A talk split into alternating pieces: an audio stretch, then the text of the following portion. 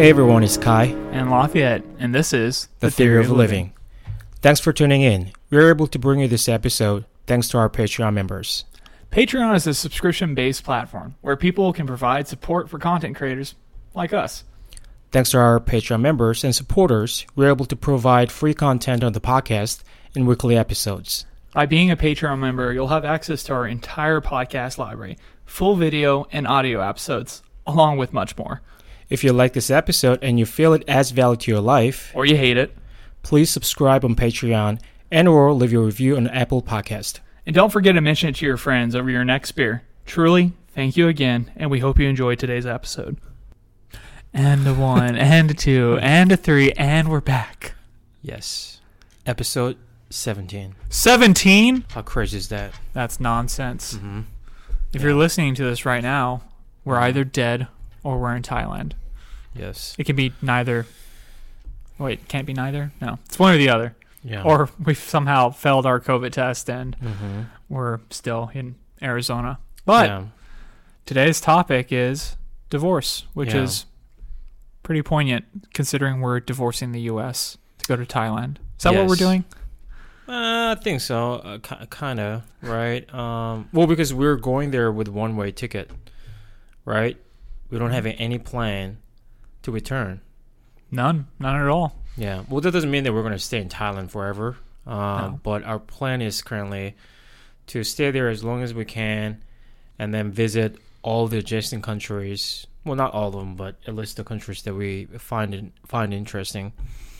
And, um, you know, even to Europe, you know, all the European countries. Yeah. So this is just one small leg in Mhm. a hopefully long and never ending journey of at least exploration. Right. And it's going to be geographically, of course, but the exciting thing is all the cultures that we're going to touch and interface with, and we'll probably get a new slice of reality that we've never Yeah. had before. Mm-hmm. But I guess to get back onto topic, Mm-hmm. part of the reason we wanted to touch on divorce today is it's something you've personally been through. Yeah. Uh, well, I also we've uh, talked to several of our friends who are going through a divorce or considering divorce, and uh, that really made us think of uh, you know all the things about divorce, right? And then I, I went through it myself. So, um, and also, wasn't it the case that after COVID, uh, divorce rate increased? I, I don't know I'm off the top pretty sure of my that was the head, case but I'd imagine there was a lot more cases of separation. Right. Abuse probably went up just because you're spending so much amount of time with people without Right. having an outlet to regulate your emotion. Yeah. It's probably easy to take out on your partner or family or, you know, it's going to Yep. bring to surface a lot of problems that didn't exist purely because you didn't spend that much time together. Exactly. Right. And that's something we seem to run into in a lot of situations Mhm. where we have a different expectation Mm-hmm. than reality puts upon us. Yeah. You know, for example, this person when I'm dating them Mhm. and spending limited weekend time with them or my evenings in some capacity, they're great. They're wonderful. They're amazing. You just want to spend all your time with them. But for whatever reason, when you shift Right. into the place of spending copious amounts of time, all your free time with this person, and if you don't have balance, you can find that, wow, actually, this isn't what I thought it was going to be, or it's not as wonderful as previously imagined. Right. And sometimes the opposite occurs, of course, that Mhm. occurs, but I find the latter seems to occur more often. Of course, that's anecdotally speaking. That's just from my experience of what I've seen friends go through and other people that I know. Yeah. But it brings to mind an important question when you're in a relationship, especially one Mhm. that's marriage, right? So it's yeah. there's a heavier liability, there's a heavier expectation of you. Mhm. You know, you've got finances tied together, your families probably know each other, Mhm. there's a lot of societal pressure on you to maintain Yeah. the relationship and all these things can ultimately lead you being trapped into a marriage that is Yeah. not serving you or your partner Sorry. i think we find ourselves in this situation more times than not which is why the divorce rate is currently above 50% at least in the us but i do think we're slowly shifting out of this place where instead of seeing divorce as this negative thing or a marriage that has failed, Mhm. it's maybe realizing more and more that maybe relationships don't need to be defined in this category Mhm. in this kind of never-ending thing where there's no room to growth. Because typically, when we think of marriage, at least here in the U.S., Right. a lot of people still maintain a traditional idea surrounding it, Mhm. and they smuggle in a lot of the concepts that go hand in hand with traditional relationships. You know, whether that's monogamy or specific gender roles. Mhm. Um, you know, the man being the breadwinner, the woman raising the children or staying at home. Numerous different variations. And when you're forced to fit in this box, I think a lot of people realize, wow, I this box isn't for me. I don't fit very well into it. And it's very hard because then you realize I'm unhappy. And it's easy to just say, I'm unhappy because I'm married. Or I'm unhappy because I'm married to this person. Yeah. When really it might be just you're unhappy because you're trying to fit in a box you just can't fit in. Mm-hmm. Like we talk about all the time. We've Yeah. absorbed these embedded values. I guess that you can't absorb something that's embedded, but we live in a society that forces the value system Mhm. upon us, and we never really take the time to evaluate if this was the value system for us. And then you also have to take into consideration your partner. You know, do they have the same values? Did they choose the values, or they've just adapted them? Mm-hmm. And this can be hard. It leads to a lot of miscommunication Yeah. miscommunication in a way where even aware that I had a disinterest or a dislike for a specific thing in that value system. You don't know how to communicate it to the other person. You just Yeah. feel not content or happy or any other varying ways to describe that sensation. Yeah. Well, I think yeah, it's, it's the um, discontent largely uh, comes from the misunderstanding or um, the resulting conflict with the ideas that you had never um, established for yourself.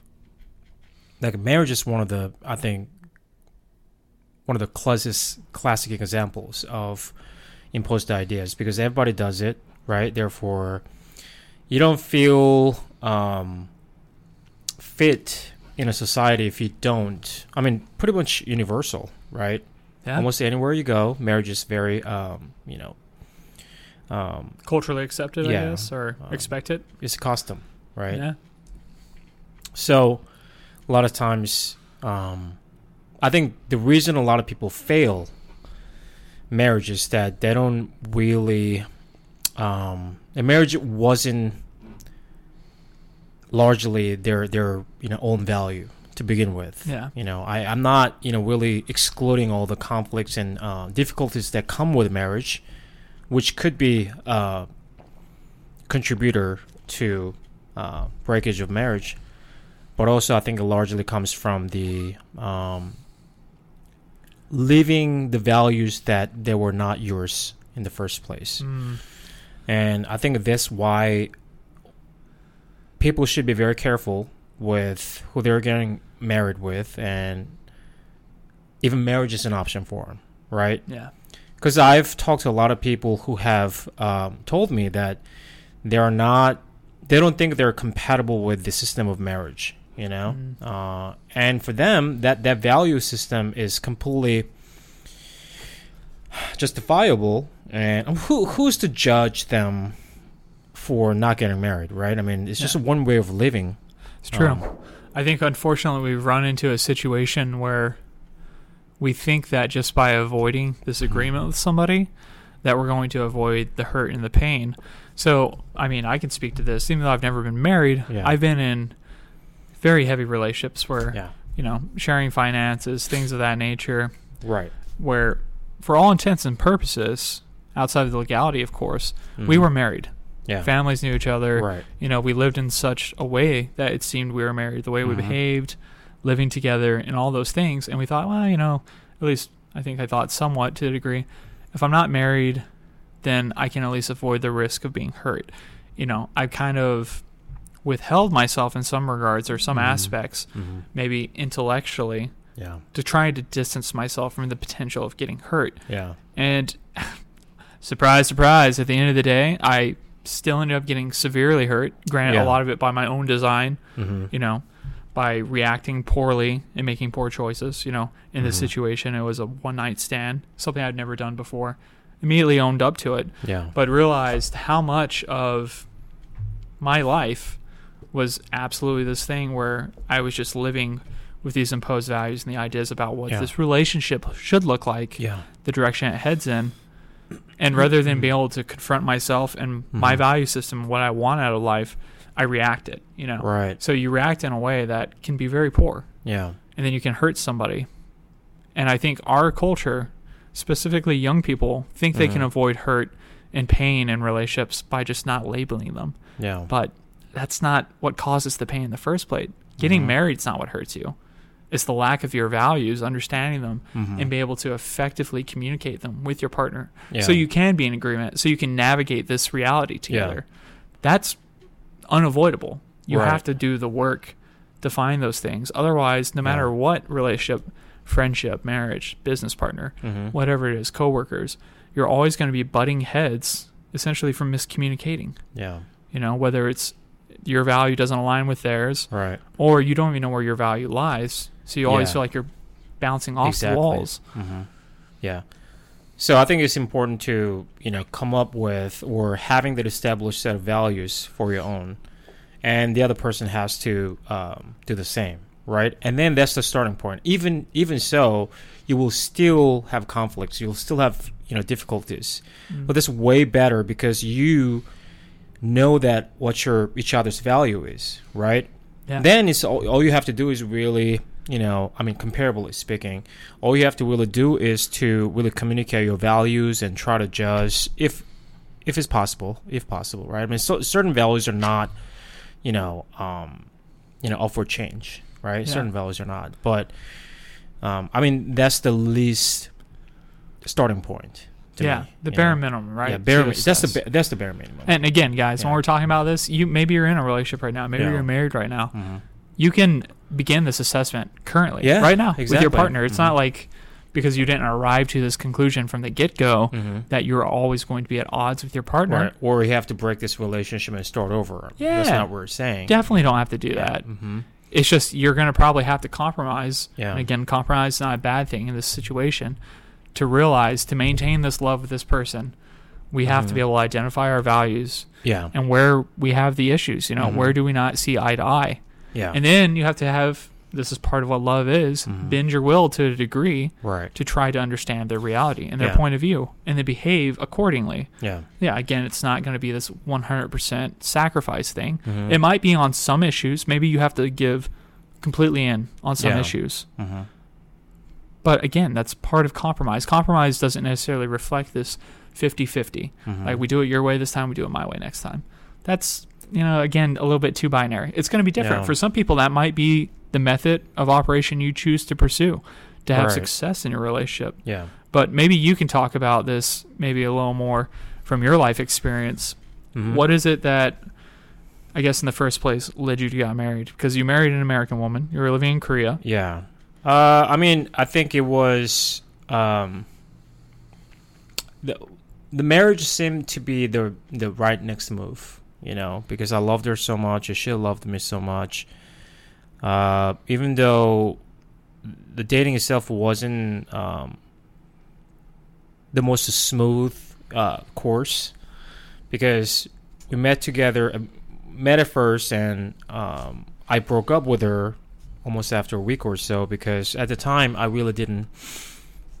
My English was pretty short, and uh, well, because I grew up in Korea, How old were you at this point, by the way? For the listeners, I know, but uh, I was um, I was 24 when I met her. yeah. So you you weren't uh, you weren't a kid. I mean, 24 is young, but not a yeah, kid. that was right after the military, uh, almost right after I met her at a bar. We had a great time, and um, she wanted she wanted to date, and I said, "Yeah, sure." That was my first time dating a foreign girl, or you know, whoever that is not Korean.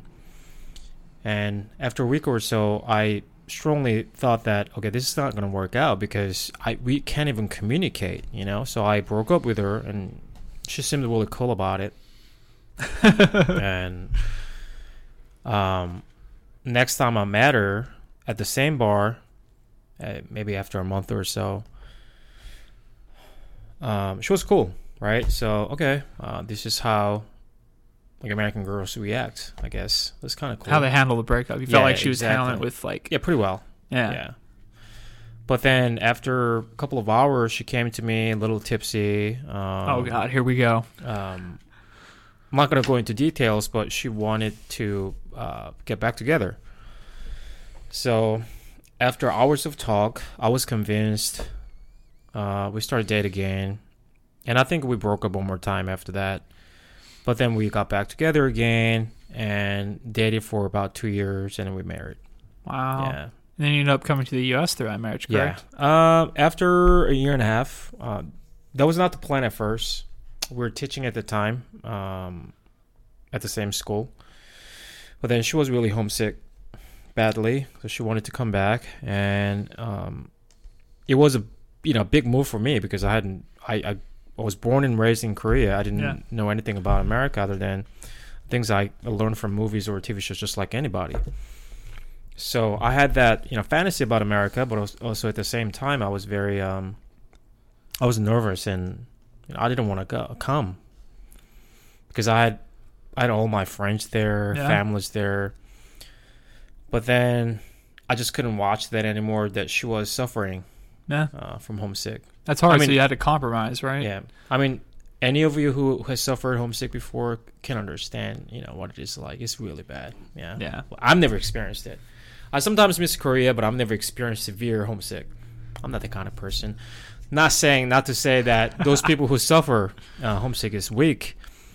It's just that uh, we all have different uh, characteristics, and Sure. I, I, I was born as the first son of the first son, son who was very uh, spoiled, but I um, left home pretty early compared Yeah. to other guys, and then um, became independent and sort of disconnected the connection with my family.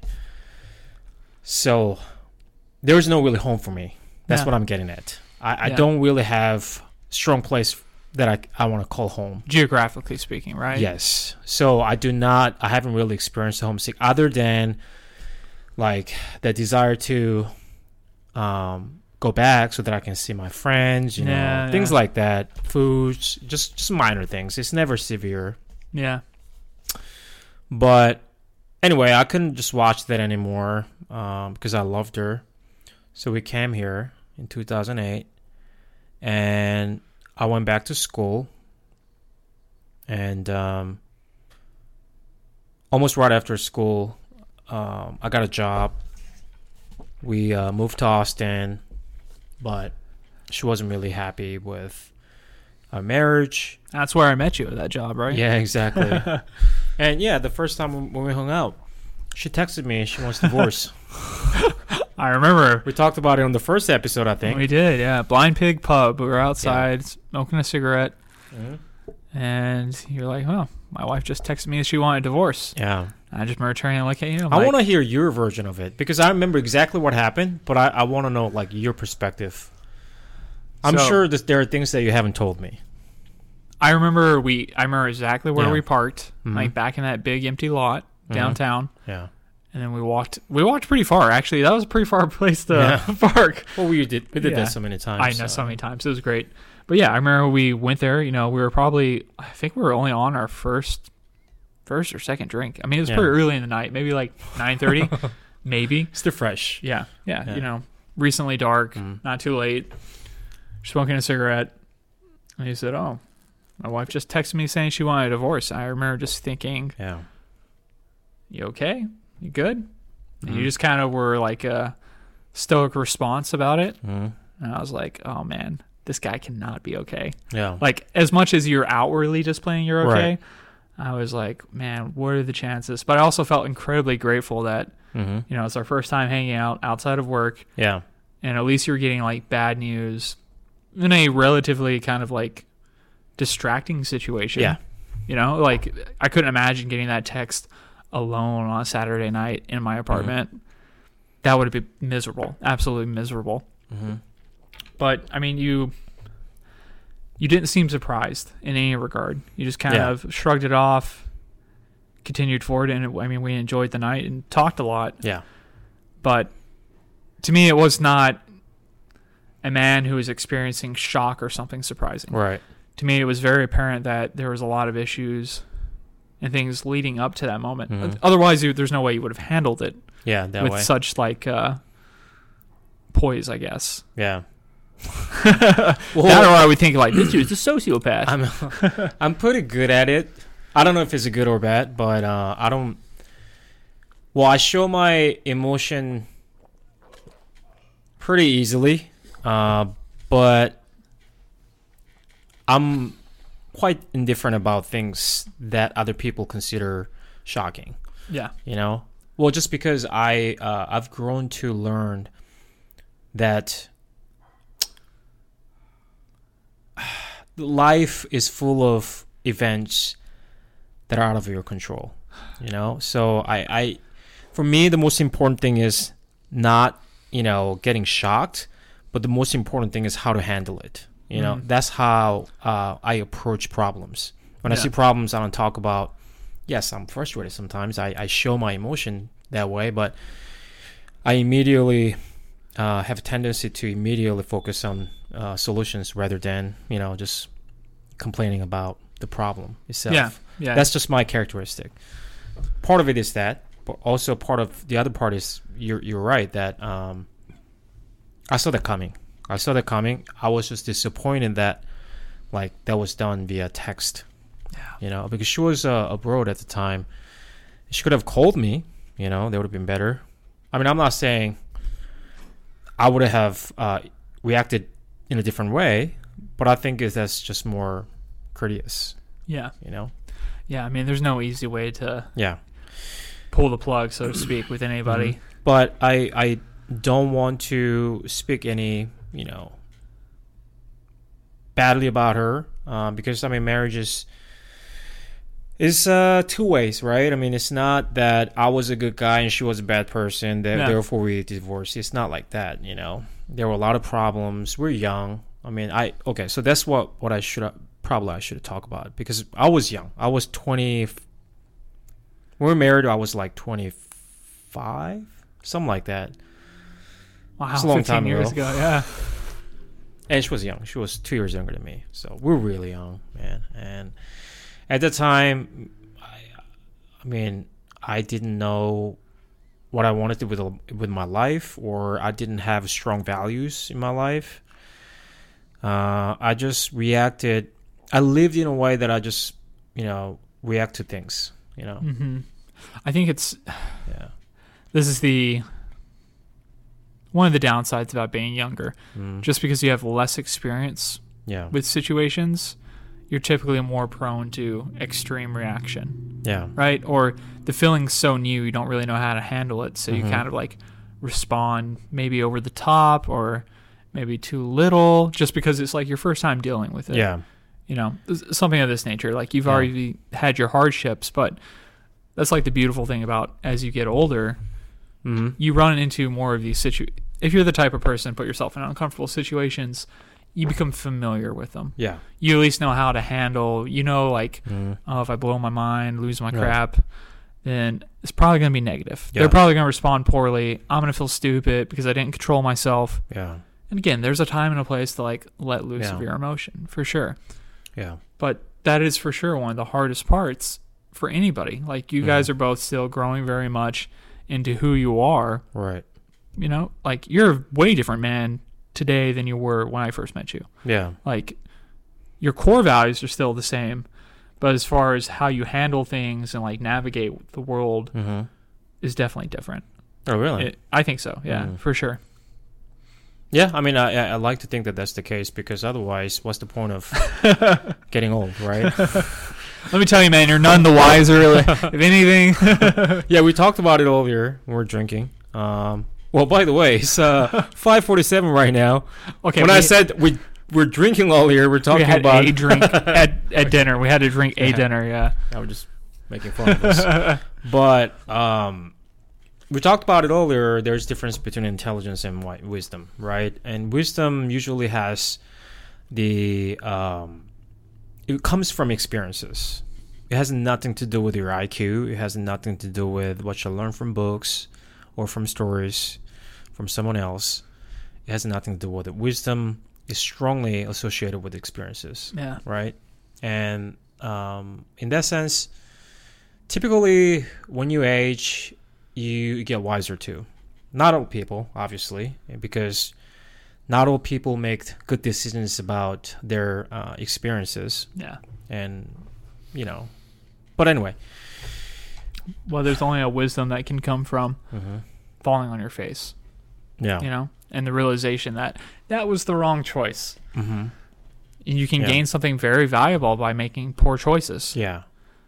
Again, that can only come from though once you have the ability to realize that was a poor choice. Mm-hmm. If you live in denial, you never become wise. Yeah. and you repeat unfortunately the same things over and Mhm. over and again you know i don't think like we've mentioned earlier this isn't a relationships are not a zero one thing they're not binary, Mhm. binary in that regard where they're Yeah. all good or all bad yeah i mean i'm sure there's outliers that that is 100% the case for Yeah. but most of the time there's really good moments in relationships and there's really bad times Yeah. and a lot of these things can be circumvented just via discussion. Yeah. And if we start removing the stigma attached to divorce, Mm-hmm. I think societally speaking, we can be better off. Because a lot of people are in horrible relationships and they're so afraid of the stigma attached to divorce Yeah. that they'd rather be in this kind of miserable condition and maintain the status quo Mm-hmm. rather than stir it up a bit and maybe risk the marriage. Mm-hmm. Because they would rather be married unhappily than suffer all the things attached to divorce. Yeah. And luckily, we live in a time period where divorce is becoming normalized. Yeah. Again, I'm not saying it's likely that we're having more divorces, Mm-hmm. but at least people are given the option to. Yeah. You know, there's a lot of kids. I know people have these um, situations where you're married, you have children, and you don't want to break up because of the children. Regardless of the age, you're worried about the impact it's going to have on them. But a lot of these kids as well, Mm-hmm. they can sense things, man. They they pick Yeah. up like from a very Right. early age. We're able to pick up on things, even if we're not able to express it or Mm-hmm. communicate it in an intelligent way like an adult would. Mm-hmm. They're they're aware of Yeah. the power structures and the behaviors, Yeah. you know, and they learn from that. They learn what's acceptable or Yeah. can learn what's acceptable based on what you allow from your partner. Mm-hmm. You know, if one parent is always sacrificing and giving up, Yeah. that child may very well think like that's very normal Mm-hmm. that's okay to live that way. And again, it may be okay to live that way as long as you're choosing to do that, as long as you're actively choosing to make those sacrifices. But now, you know, present day media, divorce is normalized. A lot Mhm. of parents are split up, even in the Mhm. media we watch, TVs, movies. So kids are actually in a position where they can see divorce and then compare it to the media they usually consume. And right. be like, oh, this isn't that weird. Like, yeah, they're split up. right. And I think that's extremely valuable. I will say that's one good thing that the media has done better to represent reality is Mhm. that sometimes people just split up and go different ways. Yeah. Not because they hate each other. Yeah. Most of these people don't like hate hate each other. They're yeah. just incompatible. Yeah, I mean th- that that idea. I mean, obviously, we all have different uh, opinions about marriage and divorce, right? But I think um, I I do believe that if you're in a marriage, if your marriage is going, you know, not great, I think we I, you should really try hard. You should really try hard. What I mean by that mean by that is that you really need to uh, try hard to communicate each other and find out when you, when you talked about earlier. Hey, maybe one of them or both of them haven't really found out their values. I mean, that Mhm. could be the case, or you know, whatever. But then, if there isn't communication about it, then there's no way to fix it. Yeah. And what I mean by that also is that fixing your marriage is one thing, but another thing is fixing your life, right? So it all starts with we've been talking about this for a very long time. It really starts with evaluation. You know, if you're going through hard, you know, really hard marriage, evaluate your life. What do you want from your life? What do you want to do for your kids if you have kids? yeah. you know it will all starts with that evaluation but at, at least i agree with you that it, at least that your decision shouldn't be based on your kids alone Yeah. that if we divorce i'm going to ruin my kids i don't think that's the case anymore i don't Yeah. think that's the case anymore because kids have access to abundance of information you talked about media, but also they see a lot of things on social media. Mm-hmm. I think they are a lot more wiser than us today I at, at the same I- I age that they understand what divorce is. Um, how, you know how society sees divorce. I mean, they are very sensitive to how we look at things. Yeah. So, I don't think that should be the sole reason, at least, um, to avoid divorce. Yeah, no, I mean, I absolutely agree. I think most of the time, unfortunately, is, and again, it's very understandable. Mhm. I'm not trying to shit on but when I say this, but a lot of people in bad relationships, Mm-hmm. specifically marriages with children, are using their kids as an excuse Yeah. rather than face the music or they the risk. kids to to save their marriage. Some people do that too. Ah, yeah, I mean, I what a crazy Yeah. thing to do. yeah. Let's add more stress and burdens to this, and maybe somehow. Well, not just that. Why are you making your you know kid? What what do you put your kid in that situation? Yeah, it's not. Uh, very, that's not fair for them. kind, right? Yeah, it's, It's kind not fair for them at It's all. extremely selfish. Yes. you know. So anyway, fortunately, we look at divorce um, in a different way than we used to. So that's great. Yeah. So obviously, we're not encouraging people to divorce. Um, like we said, evaluate first, and then try hard to fix the marriage. Yeah. Fix fixing the marriage is almost equal to that fixing your life and fixing your spouse's life. Yeah. You know, it shouldn't be. It should be that way. You're you're you're in the same. You're in the same path. Yeah. You're together. Ideally, right? I Yeah. mean, that's what any relationship. Yeah. It's it's it's a shared part of the path, right? Yeah. And how much you have usually in common Mhm. in these things, like then you share more destinations on the Mhm. path. So you Mhm. usually spend more time. But that's kind of the cool thing. If Yeah. anybody's listening to this because divorce is on their mind, you're actually Mm-hmm. Maybe one step ahead of other people, even in good relationships, because Yeah.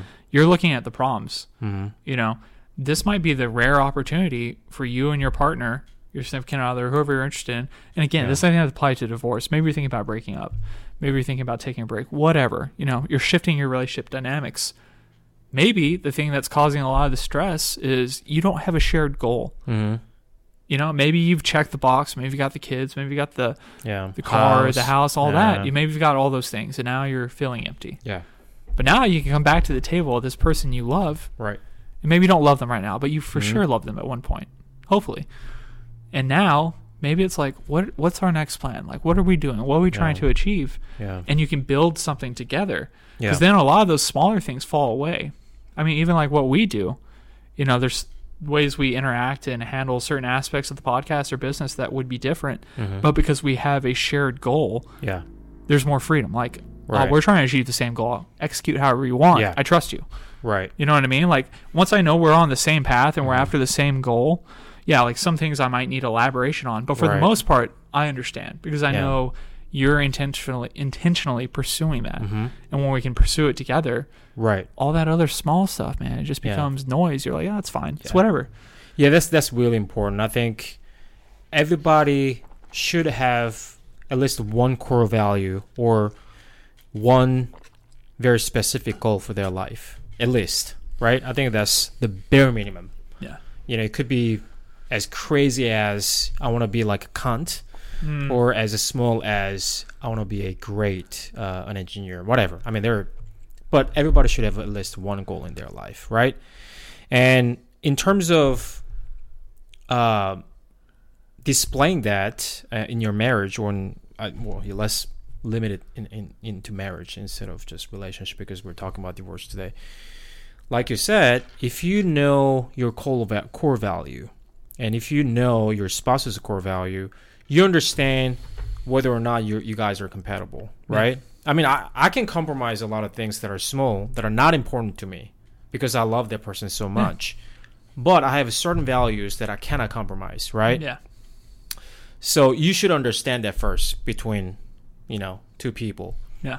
But once you're in a marriage and you understand each other's goals and purpose in life, it's a lot easier to navigate Yeah. because you know where you're going. Yeah. And a lot of those values that you're referring to, you know, for the layman, those are Mm. boundaries. That's what we call boundaries. Yeah. You know, typically the boundary is a value system you don't cross. Mm-hmm. right? Sometimes they can be more specific. So, like for example, maybe one of my values is Mm-hmm. cleanliness or discipline surrounding cleanliness. Yeah. You know, there's so many ways that can be executed. So, if I know that's my value, one of my core values, and I'm Mhm. trying to communicate that to my partner, I could say, you know, I don't like dishes being left in the sink Mhm. because my core value is cleanliness and tied Yeah. to that. And I just can't live with somebody, yeah. you know, that does that.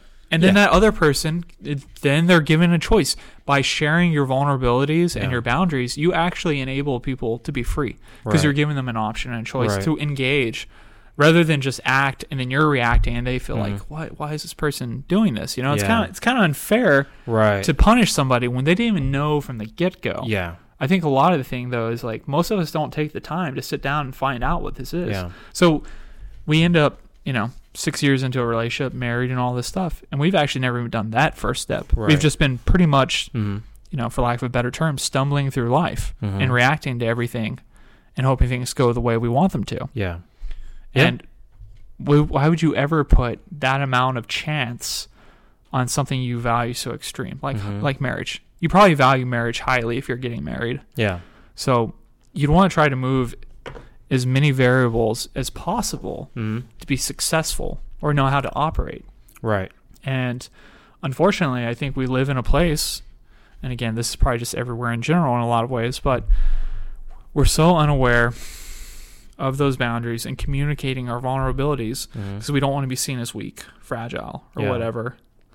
That we oftentimes set up our partner and ourselves for failure Mm-hmm. because we just fail to understand implicitly Yeah. or communicate something right. effectively. Yeah. And a lot of a lot of pain and struggle that could be avoided. And again, this communication is more than just a one-time thing yeah. because your values will shift. Yeah. Maybe not your core values, but the way in which they uh, perpetuate themselves Yeah. will. You know, so maybe cleanliness is my core value, and maybe it's you know so many dishes Mhm. in the sink, but maybe their core value is different. They they're like I can't be tidy all the time, so you Mhm. allow a plate or two plates. You know, you find these ha- happy mediums. Yeah. They shift because you engage with this person more, Right. and they have an impact on your values. Yeah. And that's the cool thing because together, your partner, you guys start creating your own value system. Mm-hmm. And then you guys start living in that way together. Exactly. Exactly. That's that should be the ideal course, right? Because no matter how similar your upbringings are, where you grew up, your culture, still two individuals will have very different, you know, a lot of differences, right? So, given that those two people have um, established core systems, core value systems, from that point, you know, the marriage should be the course during which both people, you know, try to adjust their, you know, ways to live together, make the optimal conditions for Yeah. for each other, right? And when you talked about cleanliness, I mean, I, I can really relate to it because I've uh, dated, not just you know, I'm not talking about any particular person here, but I've dated a lot of you know girls who are messy. Um, you got to be a lot more specific than that. Like when you when you say that, okay, I do, I really can't handle messiness. This doesn't really convey. it's not really um, convincible It's too generic, right? too generic. You have to be very, very specific. For example, I can say that for for myself, I can say that uh, when I say I can really handle messiness, what I mean by that is that I ruin my day. I can't have productivity. I can't focus. I just can't have my day. I have to get out of the house. Yeah. How miserable that sounds like, right? A person who can't Yeah. be in their house, right? Yeah. Their home's like dirty, offensive to them, you right? know? So I think it's really helpful to um, talk about specifics of what you're, you know, asking for, yes. rather than just generic statement. Yeah. Then the other person has really hard time understand you. Like, what do you mean? Like, why can't you? Because I can, right? Because we're two different people. Yeah. The other person may be very, you know, be able to thrive in in mess, Yeah. right? But some people just can't. Yeah. Then Right? you also run into the problem of definition messiness. Yeah. Messiness for you is going to be different than Exactly. I've Mhm. had the same situation, you know, dating somebody that has we're using the same words to Right. describe something, but the actual definition is Mm-hmm. incredibly different. You know, messiness for somebody might be like total freaking chaos. Yeah. They're like outside of that, that's not messy. Mm-hmm. Whereas for somebody like you or myself, where Mm-hmm. just a couple dishes in the sink. That's messy. Like, Yeah. come on. Like, what are we doing here? Right. And again, if you don't actually effectively communicate this to somebody Mhm. and then you harp on them or punish them, Yeah. that's pretty mean. You know, it's unfair. Um, so it's super important again, like Yeah. to communicate this in effective ways. And the Mhm. other problem with language, to get into this again, when we're communicating things, is that the connotation of a word. Mhm. When Oh, I yeah. say messiness, there's a negative connotation attached to it. So people inherently Mhm. will say, "I offended, don't yeah. like messiness." Yeah. How can you like something that has a negative connotation? People don't. Otherwise, they Mhm. wouldn't have the negative connotation. Exactly. So everybody, Right. almost by definition, Right. doesn't like messiness. Yeah. But what So- that means, so varied. Yeah, I, I think this is going into like uh, effective communication course, but it's not. I mean, the communication. We're you know talking about this for a long time because it's important, right? But again, you're you're, you're you made a really good point. I mean, yes, you you need to be specific when you when you communicate about certain thing, but also another thing is that it's important to choose right words Yeah. right? I mean, it's all about communicate more effectively, not to piss each other, Yeah. right? I mean, that's not what we're trying to do. But a lot of times we do that, right? Because Yeah. we're mad, we're frustrated. You know, the first time, the first couple of times you you talk to her or talk to him really nicely, but it's not getting fixed. Yeah. So you just get emotional, right? So you just intentionally choose bad words, intentionally choose offensive words, right? To just make the other person mad. you Yeah. know? Like, yeah. Eh, what does that do? Maybe that person will be fine after ten minutes, right? But that's not gonna that's not that's not gonna go away, right? It's, it accumulates, right?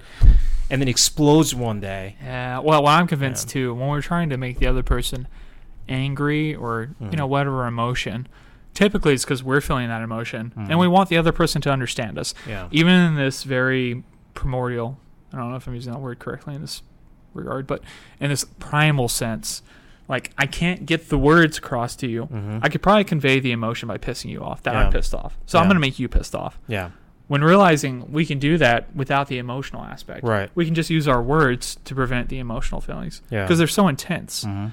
And I think a lot of people earnestly believe that you don't make a choice emotionally. Mhm. But as you start to develop, like, I guess, a responsiveness routine, Mhm. and you take time to decide how you're going to respond emotionally to things, Yeah.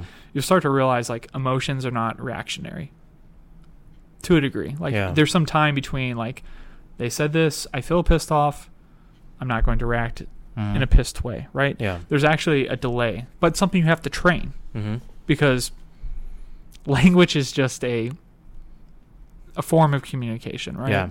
Just like emotions are. Just language is a much more complex form Yeah. of communication. So it's something we have to actively get better at all the time. And my one bu- good buddy, Brendan, who you know, Mhm. he has this.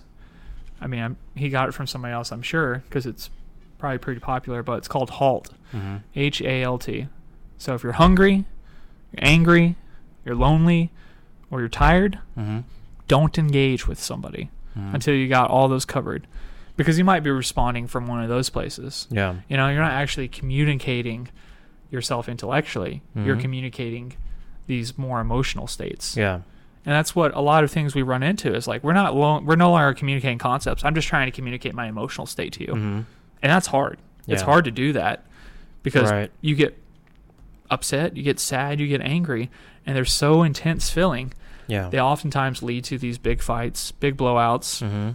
or huge displays that are just not manageable long term for a relationship to be successful. Yeah. You can't have these huge ups and downs and roller coasters forever. Eventually, somebody's Mhm. going to be like, "This is insane. Yeah. My body can't handle this. I'm stressed. You know, This is this is an absurd way of living." Which brings us right back to like you Yeah. got to communicate. right. And again, talking about divorce is not a bad thing. mm-hmm. You finally realized you've reached the point where, oh man, I think you and I are not compatible. Yeah. But maybe you don't know why you're not compatible. Maybe Yeah. it's only because you're responding to strong emotional states. So now you can at least have the conversation. Mm-hmm. And, you know, for most people, if you're in a relationship, you've reached the point where you want divorce, you're probably not in a condition where you can effectively communicate to each other anymore. Mm-hmm. So a third party, third party, like a therapist who doesn't Mhm. know either of you, Yeah. that can hear you both Mhm. unbiasedly and then give some feedback Yeah. in order how to set boundaries, respect each other, and effectively communicate can be an extremely valuable tool. Yeah. Because you got to be honest, at some point, if you're far enough down the road, Mhm. you need a helping hand, a rope out. You Yeah. need somebody else to help guide you because you're just you're too far in it. And there's nothing shameful about that. There's nothing wrong. I've gone to therapy. You've gone to therapy. You know, yeah, there's Mhm. a part of it that absolutely is. I would say the majority of it is like I'm trying to fix myself in a way or understand myself better Mhm. and how to communicate my Yeah. ideas. And this other person, whether it's a book, a therapist, whatever, is just helping me and enabling me to Yeah. more effectively communicate. Yeah. But what a wonderful thing. Finally, at least you can do something about it. You don't have to remain in this stagnant state. Mm-hmm. Things can change. Yeah. That might mean separation, Yeah. but that might be the best thing for you, your partner, Mhm. potentially your kids, your friends, Yeah. so you guys can live more fulfilling lives, even if that's in the absence of one another, Mm-hmm. or maybe the capacity of the relationship shifts, the dynamic changes. mm-hmm. You know, maybe you have to spend more time apart. Maybe you're not spending enough time together. Right. There's an infinite ways this could manifest, but if you don't have the conversation, you and I are just doing guesswork. You know, Yeah. we're just throwing ideas. This is Yeah. we're not talking about anybody in particular. It's horrible. Yeah. Horrible. Yeah. Yeah. So yeah, I mean, uh, we talked about. Um, I think on the episode of dating or relationship, one of them, we talked about uh, briefly the movie Marriage Story, right? Oh, I think, I mean, it was a great movie, but one of a lot of things that speak, spoke to me was that toward the end, they showed a lot of scenes where they love each other still. Yeah. They love each other so much. Yeah. Um, we really don't, a lot of people don't divorce because they hate each other, right? I mean, they still love each other, but they just realize that it can just continue. Yeah. Right? So, um, again, I, I think we should probably summarize what I've been talking about because I really want this to be, I mean, we're not experts or anything, but through this conversation, I uh, want people who are listening to this find some values, right? Yeah. Find something that's helpful because I'm sure a lot of people are going through divorce at this moment, very moment, Yeah. right? And having difficulties in relationships.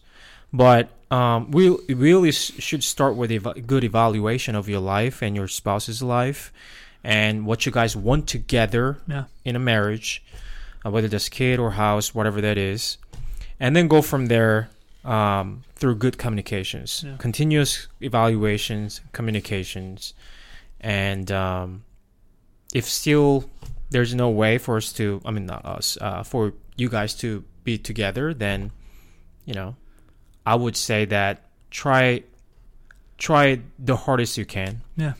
and then uh, make make a decision. You know, don't make any premature decision because you feel just miserable. Yeah. Because I've been there.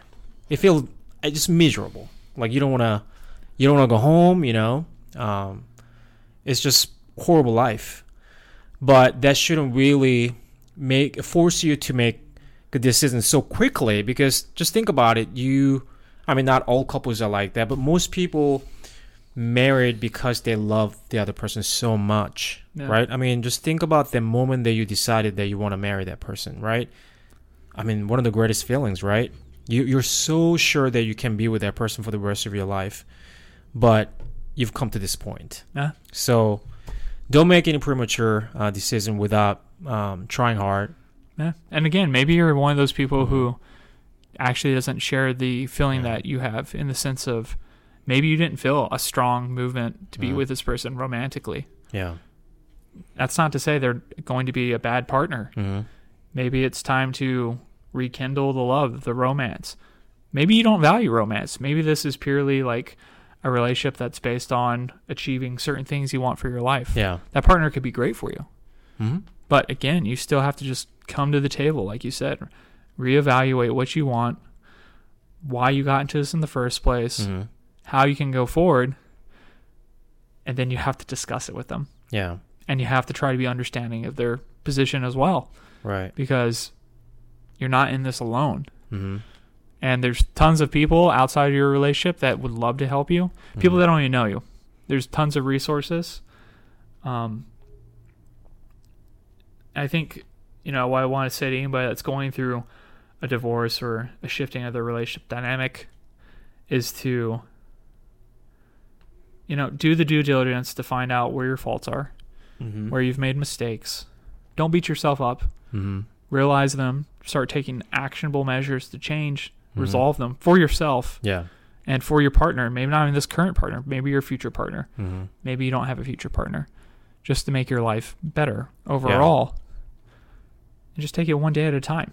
This Yeah. process doesn't happen overnight. It does for some people, but I would say that's a vast minority. Yeah. So be gentle, be kind, and just think think earnestly. and Be honest. And you can Yeah. arrive to a better conclusion about what the next step looks like, what the next step should be Yeah. and understand people get divorced, relationships happen, they end. People also have horrible Mhm. shit happens in their relationships where they think they're going to get divorced and they come back tighter than ever, Mhm. more robust, more loving, Mhm. with a deeper relationship that they ever had Yeah. before. But they came to this bridge and they realized I got to get to the other side to see what's there Mhm. because what I have right now, this is not cutting it. Yeah. That's a hard thing to do. Yeah. But your life will be better for it eventually. It may not feel like that for six months, a year, or two years. yeah. But eventually, hopefully, you'll be able to look back and have gained wisdom Yeah. through that experience. That's great. Yeah. Uh, if you guys have any questions about anything, um, especially what we talked about today, uh, leave some comments so that we can answer. But Yeah. um, I mean, today's topic was pretty pretty heavy, right? There's nothing funny about it. Yeah. I mean, we could have talked about some funny things. I mean, there are certainly some, you know, funny things about divorce and marriage. Clearly there. Well, maybe next time. divorce part two. The We'll lighthearted side of talk divorce. about you know funny things maybe, but um, we just wanted to uh, make this more helpful for a lot of people who are having a hard time right now. Um, but yeah, let us know if you if you guys have any questions. Um, yeah. Yeah. You're not in it alone. yeah. Okay, everybody. Until Bye. That's this week's episode of the Fear of Living podcast. Thanks for listening with us. We are Lafayette and Kai. Don't forget to join us next week for another episode.